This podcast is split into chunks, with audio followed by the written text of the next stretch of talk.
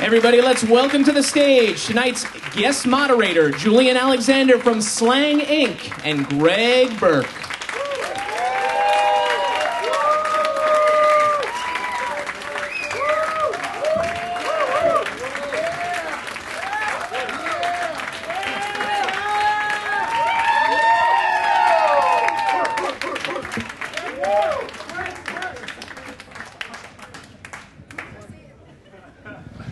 Thank you, everyone, for coming out.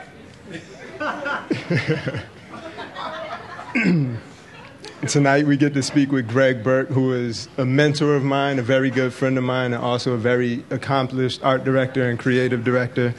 He, um, some of you know this already, but for those that don't, Greg is, has been an art director at Tommy Boy Records, Island Records, Elektra Records, and is now the creative director of Atlantic Records.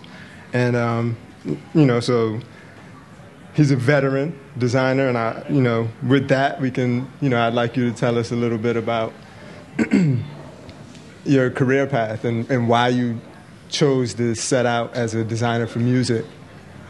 Well, when I started, pretty much it started from looking at reggae packages. And being Jamaican, looking at reggae packages, I never thought that they got the just deserve art wise. So I decided, you know, I'm going to be in this field, I'm going to do this, and I'm going to make my family proud because we're Jamaican. I was going to show these great packages that I was going to do for reggae packaging. Um, I came to find out sometimes that, you know, people don't want great packaging, they want what they have.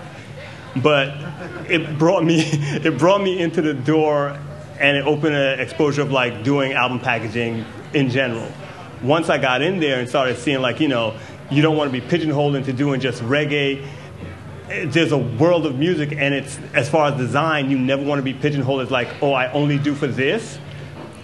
I started to explore doing every kind of music packaging, and that opened a vast world of possibilities and meeting people who are creative and just having a great hub of things to learn from. You started at labels that are much smaller than where you are now. Um, and presumably you had a lot less resources as it related to budgets and um, budgets, access, resources, but you made it work, and I think you've been producing the same quality of work throughout your career. How does budget affect what you're able to do as a creative? I mean, I think in the beginning, not having a lot of money and having a lot of a big budget, it makes you more creative because everyone is really conscious about money. And that being said, you really focus on what your creative brief is. When you meet an artist, you have a definite idea what you want to do. And you explain it, you get it out there, people sign off on it, and you do it. When there's a bigger budget, you have a lot more leeway to kind of play and say, well, if this doesn't work out, we can try this or that. With a small budget, you don't get to do that. And getting that kind of training means that when you do get a big budget, you still have that mentality where you're really, really focused on what you want to do. Now, if that idea doesn't get chosen, you still have a little bit of money to play, but you know that your first foot forward with that idea that you really want to do, you're going to really push that. And you're going to try to make it as appealing to everybody that has to sign off on it. And you're doing that still knowing that, okay, I have a big budget, but think with the little budget in mind because you still want to get it out there and the budget aspect of it, it, it, plays two parts. A lot of money makes, makes you go, oh, well, we have a lot of money, we can do this, we can do that, and you're all over the place with it. And it does help when you bring in like photographers, illustrators, and anybody as you have to. But that initial idea, money shouldn't be the aspect that brings you to design. You should go in there thinking, I'm going to do the best of what, what I want to do and get this idea across and having if you only have a dollar you're going to make it work with that dollar. And i think that's helped me in my career now that like when me or anyone within my staff and crew are doing stuff we're always thinking budget but we're not thinking budget to hinder the art but thinking budget in terms like what can we truly accomplish and how can we accomplish it? It also kind of forces you to get involved and roll your sleeves up and participate more in, in many ways because you you have to do things yourself you might otherwise hire people to do or commission people to do? I mean, in the beginning of my career, I thought I had to do everything myself, you know, and then I, I, learned as I was going on that, you know, if you can't illustrate this, there are people who can. As long as you can convey the idea what you want or sketch it out or get references, then you can bring them on. But in the beginning, I really did believe everything that was going in your package, you had to do yourself. Right. So now we'll jump into some of the packages you've done. Um, as you mentioned, your, your body of work is not limited to genre, it's not limited to male or female. I think the projects we're going to talk about tonight are all male artists, but I just want to be clear on the fact that is, everything is, is different, there's a range. And we're going to start with um, Jet. Um, Get Born? That's um, the album title? The, yeah, the first one was Get Born, yeah. Okay, so tell us about how you set out on that project, what your objective was. my my objective for Jet Get Born, you know, like for each record label I've been to, we've had a president, and when you go to the president, you kind of have to get an approval once again because it comes back to budget. When you're conveying an idea that you want to do, someone has to sign off and say yes because we're going to spend this money. They're going to say yes with the Jet Get Born, you know, I, I had a creative brief. I, the band signed off on it. They were happy. They loved where we were going. But I had to get the money signed off with our president. I had a meeting in her office. Uh, you know, I started to go into like what I was going to do. She started to get a little bit bored with the conversation. And the end result of my creative brief with my president was me just going, uh, as there any little kids, I'm going to do some cool shit. and she said, That's it, baby you go. And that's how the Jet got Born got signed off. So, by the cool shit that you did was was really a combination of photography, illustration, and, and doing something that really wasn't out there at that time. Not at least not that I'm aware of. The it, the thing is, okay, incorporating everything like I got a great photographer, Phil Knott, shot the band. And I thought Phil's energy and everything that he did when I first was introduced to Phil's work was ideal for this band. They were like a raw, lot of energy, like true to being back to what rock was really about. All of Phil's work exemplified that. Like his, his black and white imagery was just gritty and hardcore, but it had so much feeling to it. The illustration aspect of it, I had an illustrator named June Kim. I can't remember if June had just graduated or if she was still in school. College? Maybe, yeah, in college. and, you know, I found June, she had a website and there was a little bird on it with this illustration, and that was the driving force to let me know that this girl can do this illustration. And when I reached out to June and I, I told her what I wanted, you know, she started to do all of these doodles and everything. She supplied me with layers and layers of little doodles, and then I chopped them up and made it into a bigger illustration. Then, you know, with Phil's photography, sometimes you don't want to mess with someone's imagery, but Phil was comfortable with this. Like, I was Xeroxing his images to just degrade the image more and more and more and integrate it with the illustration. And the end result, I think, worked out well. At the end of it, like, you know, we put it, we wanted to have this kind of lo-fi quality to it. We wanted to have an arts and crafts hands-on feeling to it. And I think, you know, the band was about that. It really, truly represented their music at the time. And I think it, it was a successful joint venture of everybody involved. I think part of what makes an art director successful is the ability to pair people together who can work well together. And, and you mentioned the fact that, you know, you, you used Phil's photography with the intention of combining, degrading the images and, and things like that. And I think it's, it's good, it's cool that you were able to have that discussion make sure that he was cool with it so that everyone could feel good about the end result of the piece. But something that really impresses me as well is the fact that you identified the talent of a college student.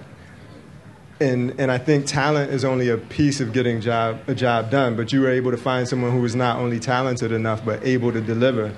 Did you have apprehension about using uh, someone that was so new? No, when like I said, when I looked at June's website and it was that illustration of the little bird, and you know there was other works that led up to it, and there was some watercolor images as well. That bird illustration, which I, I wish I had to show, but that bird illustration told me she had the technique to do what I was trying to do. She she definitely could execute the job, and it, I think a lot of things happens when you're really passionate about a project and then you reach out to other people about this project, and they feed off of your passion for it, they get passionate about it. And I think when June was doing it, she was pretty, she was very well vested and really passionate about it as well. So we had a nice dialogue going back and forth.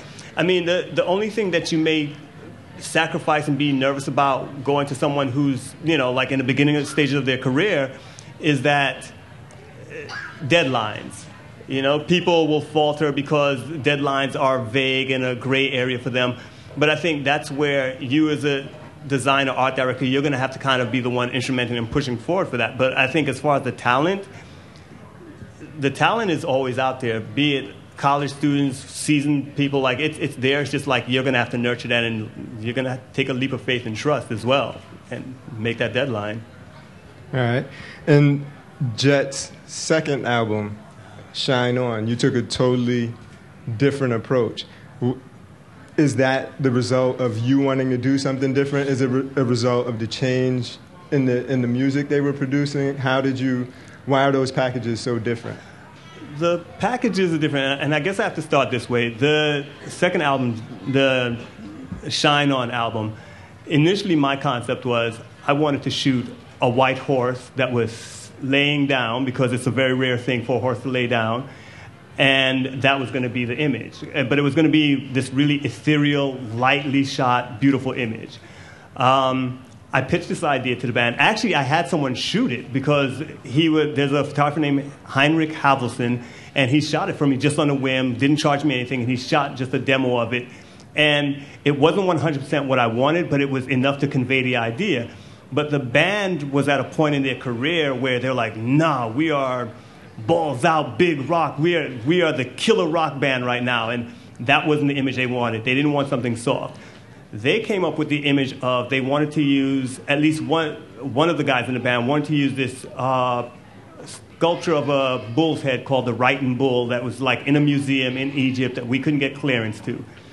And we went back and forth, back and forth, back and forth on a lot of ideas, but everything kept getting scrapped because the band couldn't lock on to any specific idea. And anything I gave them, they weren't locking onto. The one thing that was a positive I got Max Vadukul to shoot the band. When I showed them his work, they were like, yeah, we love Max. And Max was slightly intimidating for me because I'm like, this is a seasoned photographer. I'm like, I, I was like, I'm not going to be able to control this guy. He's just far beyond my level. Max is a professional. He was great when we shot them. When, when we had all the, all the images and everything in hand, the deadline was coming. We were running out of time. So this image, the cover of Get Born, which is not Get Born, Shine, on. Shine on, which is this black blackened image of the whole group, was me sitting down saying, well, if this is where they are, and their first album was this whole just kind of white tapestry, let me just push it and push it beyond what it is. And I kept pushing this this image blacker and blacker and blacker, all the while reaching out to Max Vadukul as well, because I didn't want to bastardize his image without him knowing, and he was comfortable with it. It, it was a printing nightmare what you see on screen, it's, you know, it's not a true representation because when I did this, my mindset also thought about the paper samples that we were going to print on. Like it was about the uncoated paper that was going to absorb some of the ink so the image would get softer. And once they saw it, where I did like a dummy of it on the uncoated paper, everyone signed off. They're like, this is our cover. This represents who we are. The cover itself has no typography on it. There was a sticker placed on the, the package that says their name and the, the album song. But I did do an initial logo where it was done out of powder and kind of blown to the side. Unfortunately, there were drug references, and that got shot down. It was a beautiful image, but it had a drug reference to it, and they were like, no, we can't go out like that. So we just scrapped any kind of type on it and just left it as this beautiful black and white dark image. And that's the point in their career where they were at. And it's a nice album. So that really is the story of you working with a, a, group who was new in their career and you kind of working with them through their first two albums. T.I., you've worked on five. You've worked on five T.I. albums: yeah. Urban Legend, uh, King, King, T.I. versus Tip, uh, Paper Trail, and No Mercy. Right? Yeah, yeah. So you you've been with him for quite a while throughout his career, quite and um, Paper Trail King and Paper Trail are my favorite two TI packages. and Paper Trail also influenced some of the work that I've done, which we've you know spoken about in the past with the Eminem cover yeah. that I worked on, Relapse, um, because it was such a it was something that was so visible and, and highly um, held in such high regard. How was the process of making Paper Trail? How did you get that idea pushed through? Paper Trail came at a time when T.I. was going to jail, and he was going to be going to jail for quite some time. And, you know, like everyone at the label, they were more focused on that than his album packaging. So no one was. It's one of those beautiful scenarios where everything goes under the radar. No one's paying attention to the art. So you get to have kind of a lot of creative freedom.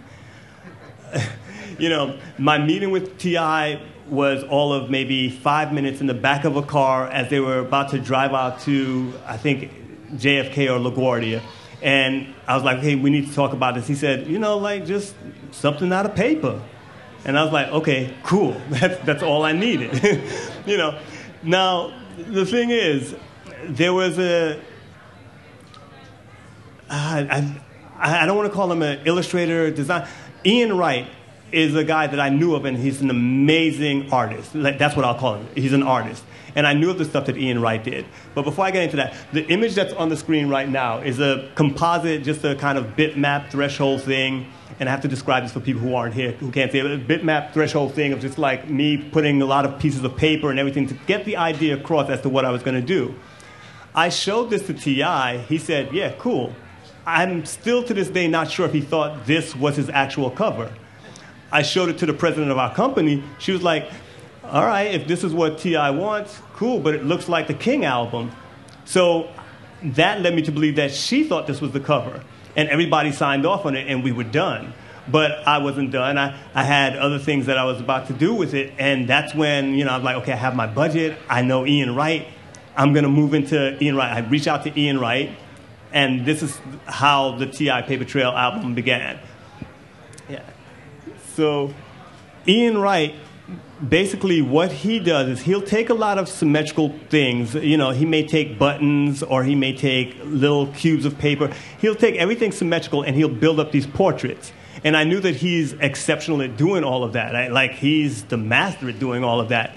And i walked into ian and i said okay i know that you can do this but i'm trying to push you way out of the scope of what you do i'm talking about making a portrait out of random bits and pieces of paper and at first it seemed that he got it, and he's like, yeah, yeah, yeah, this seems like a challenge, and I'm really, really into the idea of it.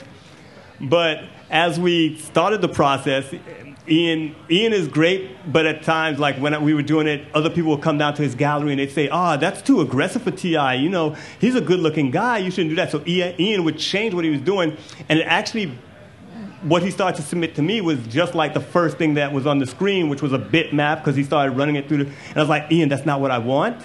So I go to his studio and I start to rip up little pieces of paper and put it on, on his table. I'm like, this is what I want. He's like, oh, okay. So Ian started collecting paper from the trash everywhere, just getting all sorts of stuff.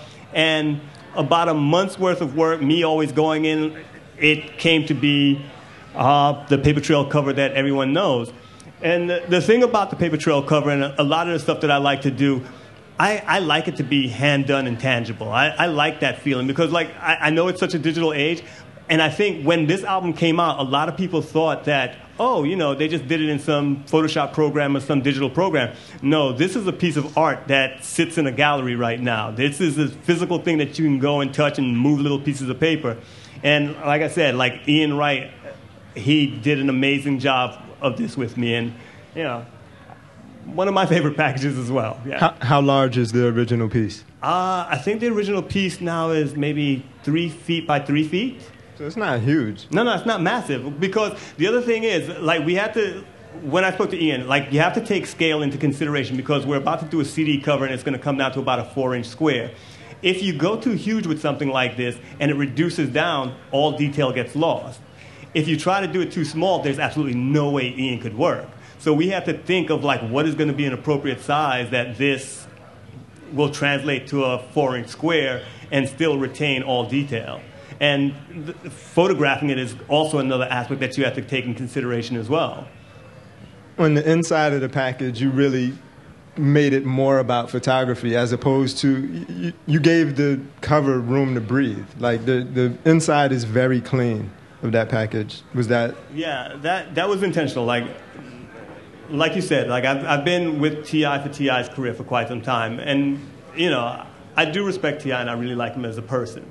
Uh, take all artists out of side music, I like him as a person. And T.I. was going away for quite some time, and I felt this is one of those times that this is going to be a fan piece. And he was, you know, he was preoccupied, so like he he left it up to me. And I thought, you know, he has a lot of true hardcore following fans. And this is going to be one of those times that you're not going to see T.I. for quite some time. Let's give everybody a glimpse of T.I.'s life.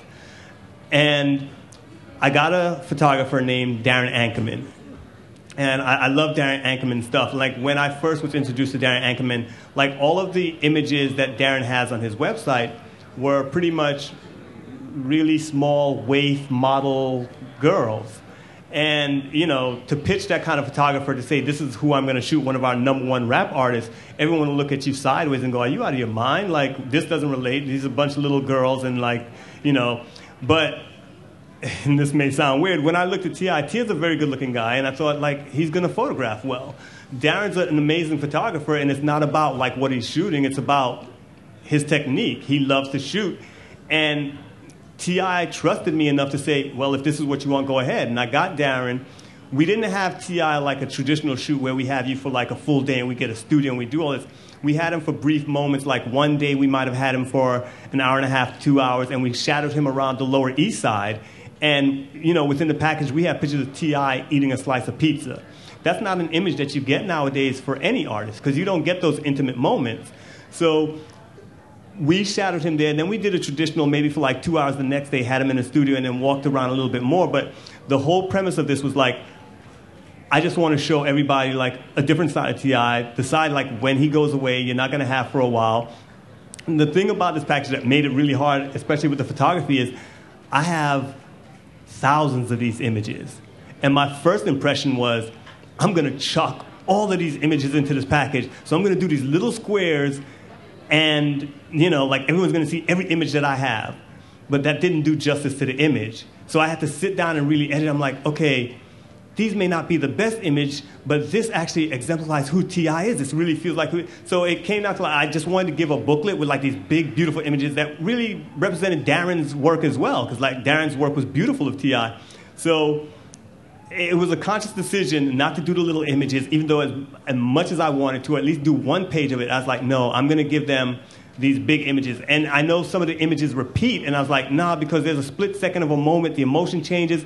I'm going to show that as well. And that's, that's where this package came from. That's, that's, this, was, this was a long labor of like someone that you respected, you really felt for, you know, I, and I understood the story of where he was going when he was going away. And I thought, for all of his true fans who really know him and feel for him, this is going to be a piece to say, you know, thank you. And that's what this was. Another very iconic and recognizable package that you worked on was Jay Z's Blueprint 3 album. You didn't have the same relationship and rapport going into this with Jay Z because it was the first time he had been well established and was you know was one of the largest artists by the time you began your working relationship with him. Um, how is that different than working with someone who you're comfortable with, who is relying on you heavily? Um, and and also, I would say I would argue. I don't know Jay Z, but I know that Jay Z. I think he really appreciates artwork. And his last, the package before the Blueprint Three was designed by Stefan Sagmeister. So I would imagine it was a little intimidating for you coming in after such a well-known designer and then you know working on that project and really knocking it out. But how how was that approach different for you? Um, it, the approach was okay. At first you know like there's an intimidation level that it wasn't that I was intimidated about like, oh, this is the Jay Z album, like he was in retirement, he's coming out. This is the highly anticipated album everybody at my job would point that out to me, but that wasn't um, the thing that was in the forefront of my mind. I, I sat in a meeting with Jay Z and our president, Julie Greenwald. And, you know, there are projects where we have artists that Julie will bring me into the meeting and she'll say, hey, you know, I want you to meet Greg. This is our creative director. He runs the art department. And we go into this whole thing. And in those conversations, at times, you pick up on things where it's like, oh, am I doing this project? Or are you just saying, okay, you introduce me and then, you know, one of our other art directors will handle it. This one was a clear, no, you're doing this. And then Jay Z went into, you know, telling me what this album meant to him, what it was all about for him.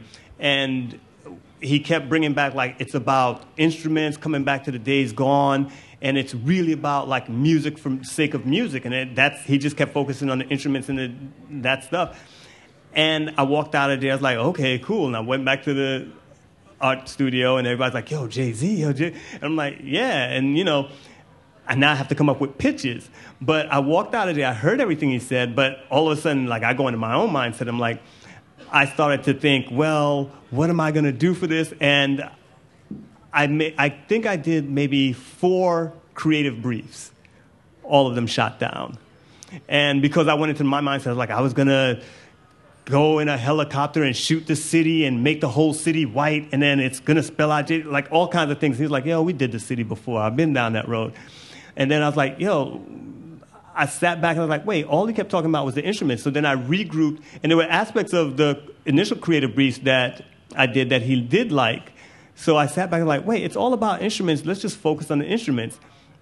And then I repitched, and the little storyboard that you see on there with the Tommy, Thomas Sachs uh, stereo stuff is basically what I re-pitched to Jay-Z. And that's when he said, yeah, that's it. He's going to sign off. This is good. Now, this was enough of a visual to get him to sign off and say, yeah, go ahead, do your thing. The pressure being that Jay Z is very good friends with our president, so if your thing isn't good, you may get fired. But, um, you know, I, I was, I was happy that he signed off because now it became an issue of like, how do I do it? And this is the good thing about, like I said, when we were at Tommy Boy and we had like a little bit, little budget. Most people would think, oh, it's Jay Z and you're going to get this exceptional budget. You're going to be, the sky's the limit. No, it's a record label. The budgets are the budgets. They are not big no matter who the artist is.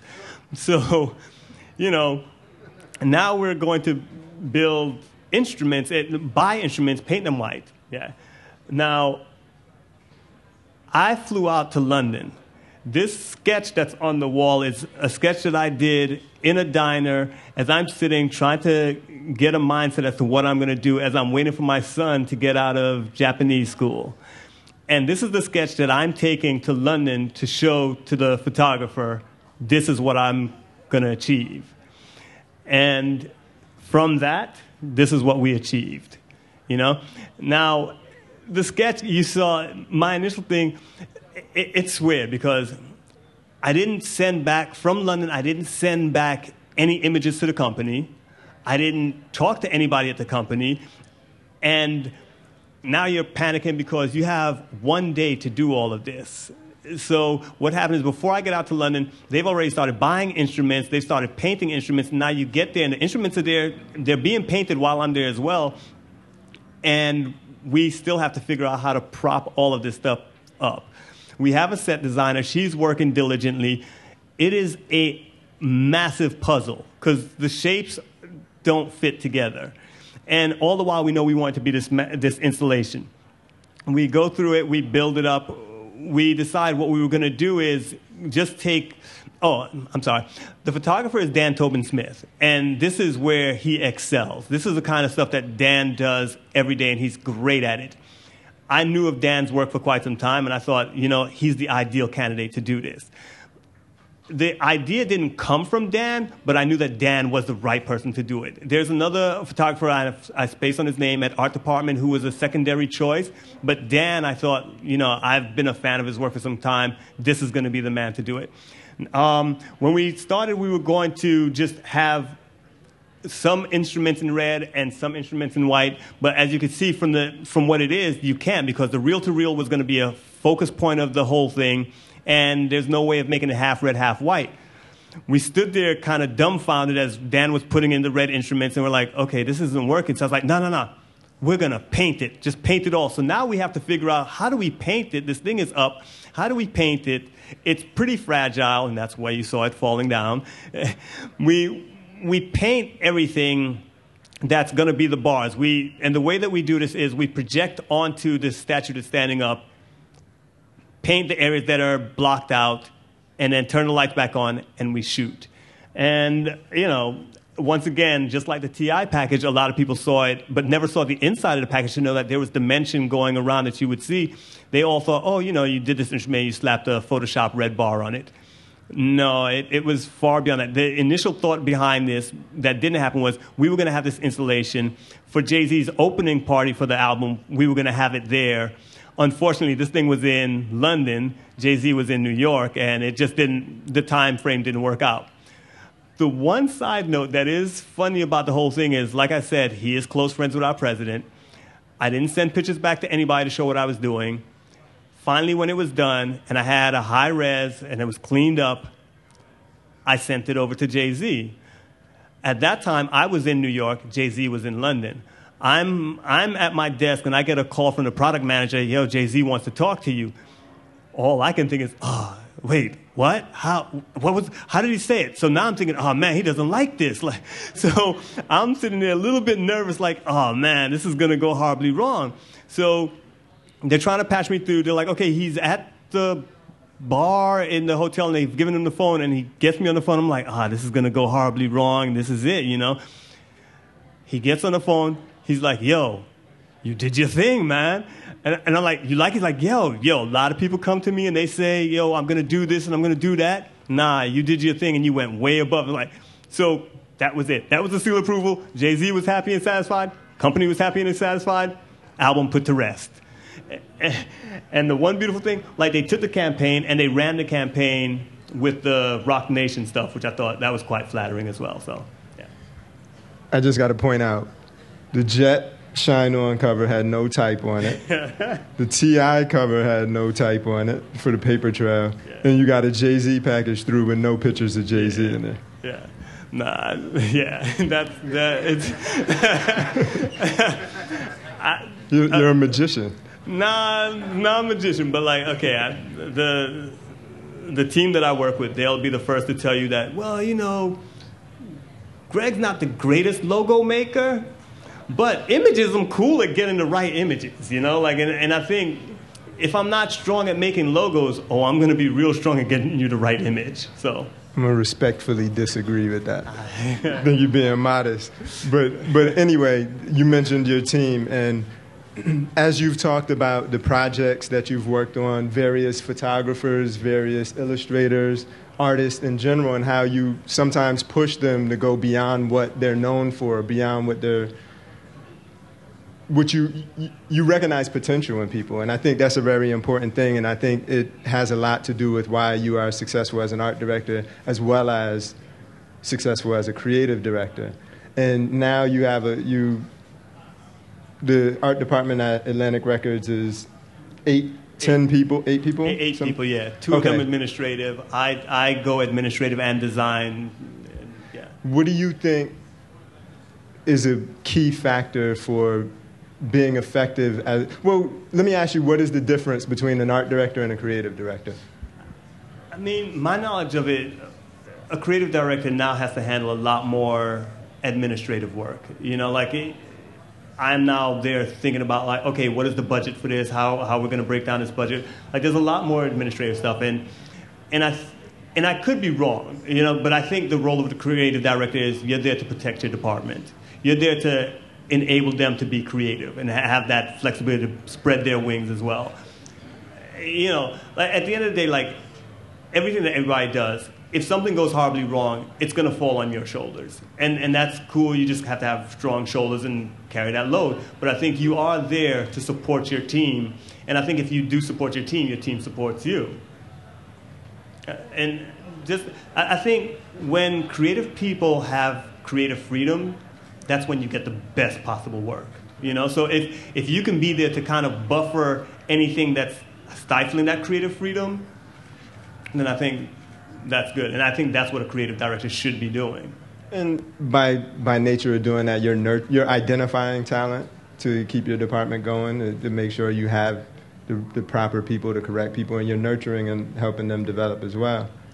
And you know, No, I, I mean, and am I allowed to say their names, right? Because they're, they're all they're all here. want. So okay, my team consists of Alex Kersner, David Harrigan, Marco Brisky, Nicholas Billardello. I got to say his name right because I always say it wrong.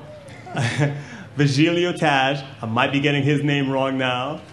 You know, but like these are the creative forces behind like almost everything you see coming out of Atlantic Records. And you know, I think every designer has done crap.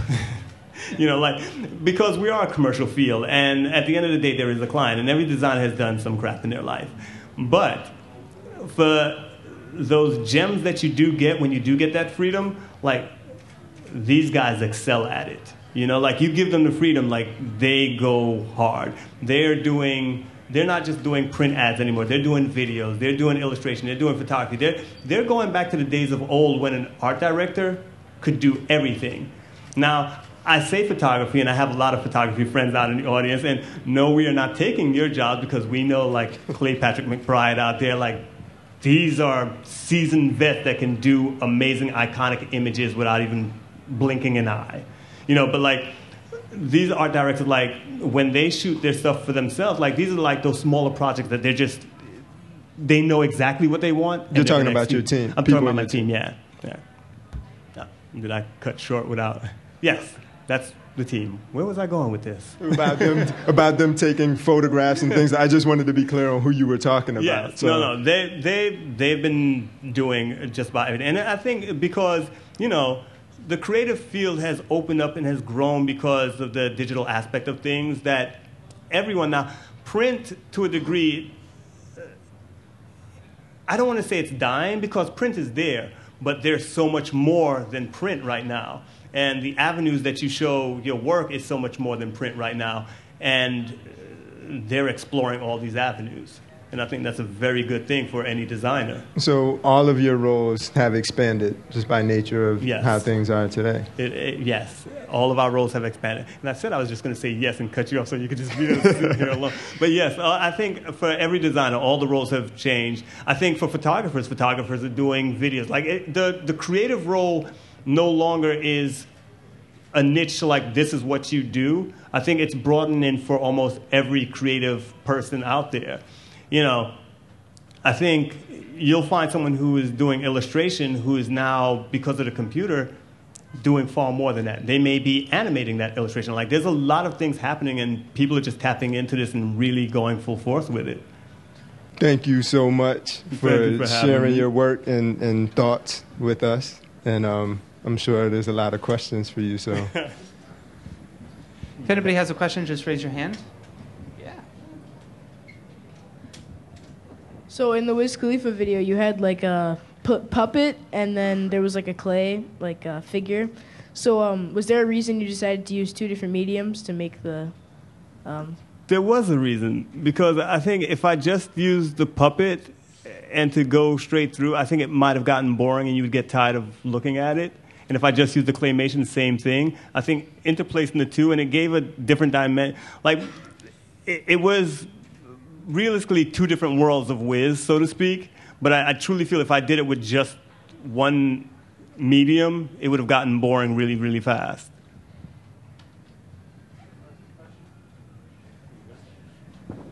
Uh, this one speaks to you were talking about expanding creatively.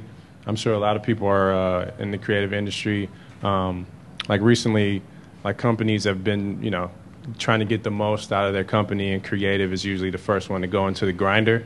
Like, what kind of advice do you have for those uh, creatives out there trying to stay inspired and stay creative when they're when they're maxed out sometimes? I think okay. If you're saying that the company that you're with is getting downsized and the creative team is getting thrown out, and then you're just all going to have to be freelance, you're going to have to be freelance. But I think what you have to do is you can't let that discourage you. Like the creative aspect, don't let it be discouraging because you don't have the day-to-day check, the week-to-week check. I, I think as a creative person, what you do is if there's a lull, you find those personal projects. We talk about this all the time, and I know this may not be you may be asking how do you make a revenue to stay afloat, pay rent, but I think I was more I was more so speaking about like uh, being being in a like you said it's a commercial industry. Like creative is is is usually the the face of, of an industry, whether that industry is creative or, or not. How do you stay inspired uh, working in such a commercial uh, environment? that that's kind of that's really easy to a certain degree. You stay inspired because there's so many creative people that will keep pushing you forward. I think for every designer that's out there, we all, even though we have a client, I think we all design for other designers. You know, and if that's if that's the case with you and the people that you're like, I think you're always going to be designing for other designers and you want that admiration of your peers to go like oh yo that's kind of dope what they just did. And i think that's the inspiration that keeps driving you and pushing you forward. Like most of the stuff that like keeps me going like i see some things that i'm like yo i wish i did that you know? Like i really really thought wow that's amazing. And that kind of if you start to get this low and you start to see this stuff that's that foot in your ass so to speak that gets you going again like you want to be in that that little group of designers that you respect. Like my mentor, I think is one of the greatest designers. Most of the stuff that, like I said, in, in, the beginning of this, I said like some of us we do a lot of crap at times, but the stuff that you do that you think is really, really great, like this, I'm doing that because I want my mentor to see it and be like, oh yeah, you know, that's real nice. And the TI package, I showed my mentor, and he's like, I think you should stop doing TI now. I think that's that's it, man. so, yeah, like use use other designers to inspire you because they are out there. You speak a lot um, about projects where you were interested in the artists. Um, can you talk about a project that you your team did where the music wasn't as interesting, but you still made good design? Yeah, and do I have to? I have to say the person's name because you know, like we could get fired for this. like, start throwing out the artists that we don't like. I mean, no, we. Uh, but it, it, does happen. It does happen. It happens quite a lot. And no one in my department designs just the music they listen to. Like, you know, I try to assign each project to people's strengths, and sometimes it's like who has a downtime. But no one, and I, I don't want to throw out somebody's name like, yo, we didn't like this artist and it was horrible, but it does happen. And the way you get through it, you think of it in terms like, and every designer, you're a designer.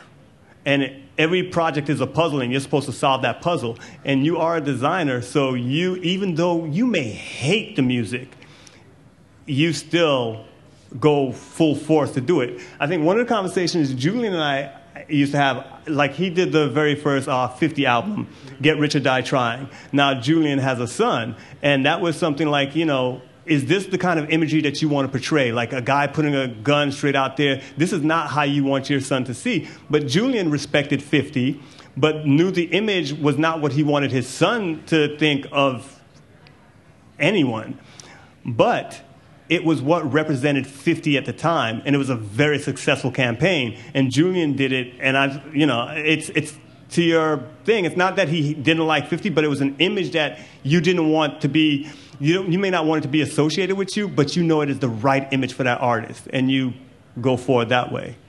I, I hope that kind of answered. My, I, I, I, I, drift a lot. I'm going to jump in on that. I think, as, as Greg said, I think everything is like a puzzle that you need to figure out how to solve, but I think sometimes the things that you don't like can be more fulfilling if you apply yourself because it's a bigger challenge. You know, like the, the way that the way that people interact, I'm not really talking about that. I'm talking about just from a purely problem solving standpoint, you really kind of have to get into the things that you don't understand or you don't like a little bit more than the things that are easily accessible and close to you.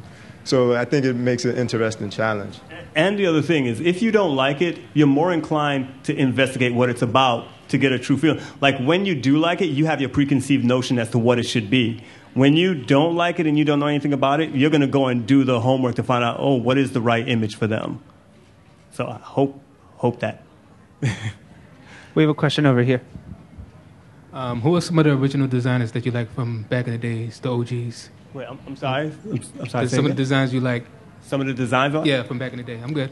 Yeah, I, one of my favorite things is like the EPMD, and I, and I'm not gonna go all the way to just like rap, but EPMD's cover strictly business. I think is one of the things that I was like, wow, that's beautiful. Um, I, my the person that I say is my mentor is a guy named David Corley. David Corley did like uh, that RZA Bobby Digital album package, which that's know, it's just and back in the days of like PM Dawn, like that was David bringing them. You may not have loved the music, but the imagery was amazing. You know. Um, it, I think the list can go on and on and on. And there's a, the other thing, like not even just designers, there's photography. Because like when I look at photography, I'm thinking photography just as design. Like there's a lot to be said about a beautiful, striking image. I think on a daily basis, in my department, we get told for our creative brief, oh, we want something iconic. Let's get an iconic image like that Ray Charles image. Now, people don't seem to realize that Ray Charles image was done where a photographer followed Ray Charles around and they were friends and they were buddy buddy holding hands all the time. But now we're saying we're sending people out there to capture these images. If you can get that right, beautiful image, you get that right, you put the right photographer with the right artist and so on. I think that's even one other thing that, as a designer, you're looking to do that as well. Like it's it's the whole thing: logo, type, illustration like it's all that one thing. But EPMD, yeah, I love that album package. um, you know how you said you were inspired, or um, old reggae covers was what inspired you to, to not do stuff like that? I'm curious, do you have a different evaluation of those things now? Um, I do because I think as the time went on, some of the reggae packages did really get. Some stayed horrible, and some did really get to be amazing packaging. And you know, like some stuff is bad, but yeah. there's a no, there's, there's, a, there's a quality it's to an it. aesthetic, like, I, yeah. and I know there's a target audience why it's bad, and it's so, bad to say that, but like I, I, know that there's an aesthetic that they feel that this will sell the music, and this is why we go out in this route.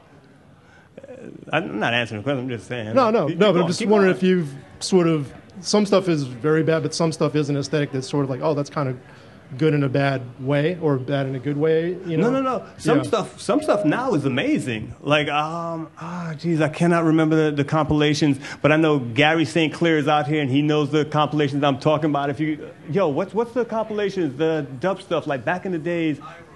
Iroy, but who was doing? Ah, uh, the designer. He has the yellow book called Display Copy Only. Uh, uh, okay, we're, we're going to space on the name, but there, there's like the the Iroy compilations back in the days, and I think it's on W. Uh, okay, we're not going to get the, the names, but there is a yellow design book called Display Copy Only, and it has quite a lot of the reggae packages, like compilation stuff, where you see, like, yeah, someone was really going full force on reggae, making beautiful packaging. And I, I feel bad that I've forgotten what the designer's name is, but it's really, really beautiful imagery. And the, the thing about like the reggae packages, my beginning career, like one of the things that I was get, I got to do was a thing for Buju Banton, and it was for a song called Politics Time, and I was the happiest kid on the block because I was like, yo, I'm gonna go and I'm showing my parents that I'm doing this. It was one song that was being put out for the elections during the time in Jamaica. We never got the cover done in time. We never got the song out in time. I never got to show my parents. But, but I'm still kind of proud that at some glimpse of it, I got to work on a Buju Banton single.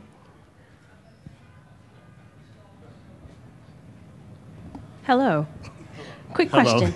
Um, as a creative, do you f- get a chance to ever do non Atlantic record art? Any of you on the team? And if so, where, why, and how? As an Atlantic creative, I, I have a four year contract. As, yeah, I'm, I'm, a, I'm the VP creative director. I've got a four year contract. That says that I'm not supposed to do work for anyone. Mm, I'm exclusive. And, uh, you know, there's a few, there's some gray areas here and there. And, and I'm not going to start throwing out things so people can be like, hey, let's go research what he's done so we can cut that four year contract down to no years. But um, I, I know the team they do do outside work, and they do some exceptional outside work.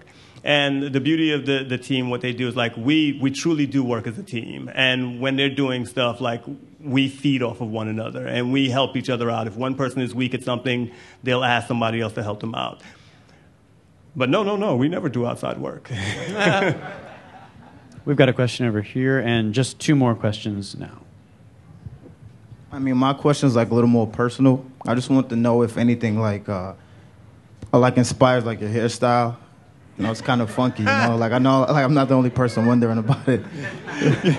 yeah, okay. It's really cool though. I'm, I'm a, it's a long thing and a short thing. The, the long thing, like I, I've already said, I'm Jamaican. I'm clearly really proud of being Jamaican. I, I have a very close family, mother, father, sister, brother. Like we're all really, really, really tight. My grandmother. My hair, not about religion or anything like that. My hair is about the connection to my grandmom. My grandmom passed. My hair is that extension of me being Jamaican and my grandma. It holds true, dear to me, that whole this is Jamaica, this is who we are, and my hair is just about that. As far as the style and anything, this is just me getting up in the morning, wrapping it up in time with a little string. Like whatever it does on its own, it does on its own. Like it's not, it's not a style, it's not a conscious. It's like yeah, I'll tie it up. Now I'm sure people in the house will be like, no, you take a lot of time in the mirror. Take a lot of time in the mirror to make sure it stays in place, because when I walk out of the house, it will fall out of place. so that's that's the hairstyle. Hey, I, I heard they're going to stop making CDs. Um, I, I, hope it's a rumor, but that's what I heard at a meeting at Sony. So I just was wondering if that's true for Atlantic and how that would change what you guys do on a daily basis and what that content would look like. I also know that there's like a resurgence in vinyl, and I was wondering how much you release in vinyl, like per artist, or, or if you could speak to that a little bit. But like, is there talk about CDs no longer existing? You know, there's, there's always talk about CDs no longer ex- existing. And, you know, like I know within our CEOs and everything, there's always going to be those conversations like, well, no one. I've sat in meetings, and I think that the physical sales are still surpassing the digital sales, but it's it's rising fast. Like digital soon, yes, it will surpass physical. Now, how will it affect us if the CD is gone?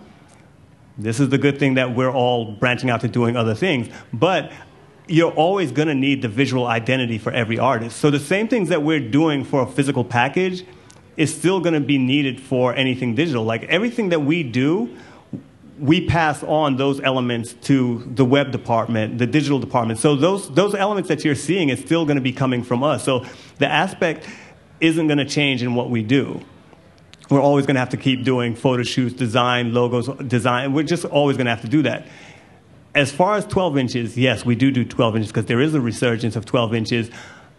It's based on specific artists and their fan base's need. Like there are artists where, yeah, they're just never going to buy a piece of vinyl. And there are people who are now just buying vinyl to collect the vinyl. They don't have turntables or anything, but they just like to have that keepsake. So that isn't enough to say that what we're doing is going to remain what we're doing, but the fact that we know that digitally you're always going to need that branding identity. We're always going to we're always going to be there. We just we'll be there in a different capacity of like how we think, but we've already all started training for the digital takeover. Did I answer you, Clay Patrick McBride? No, I think what the thing is going to be is all of a sudden everything, like right now, everything is a pretty static image. I think what the thing is going to be, this image will move. We, I, I think, you know, like if you look at like Saturday Night Live's titles, when they show uh, for a commercial break an artist, they do the photo shoot and the artist is static, and then all of a sudden a small drift and the artist moves. Now imagine that going tenfold into a package on the web. Like I think it's not just going to be about videos, and I think right now even videos are being more interactive. Like you're you're having videos where fans are typing in, and all of a sudden what they type in pops up in the video. It's going to become a big interactive thing. There's going to be more movement, more parts to it, and I think that's where it's going. Well, with that, again, please let's have some applause for Greg Burke. Thank you.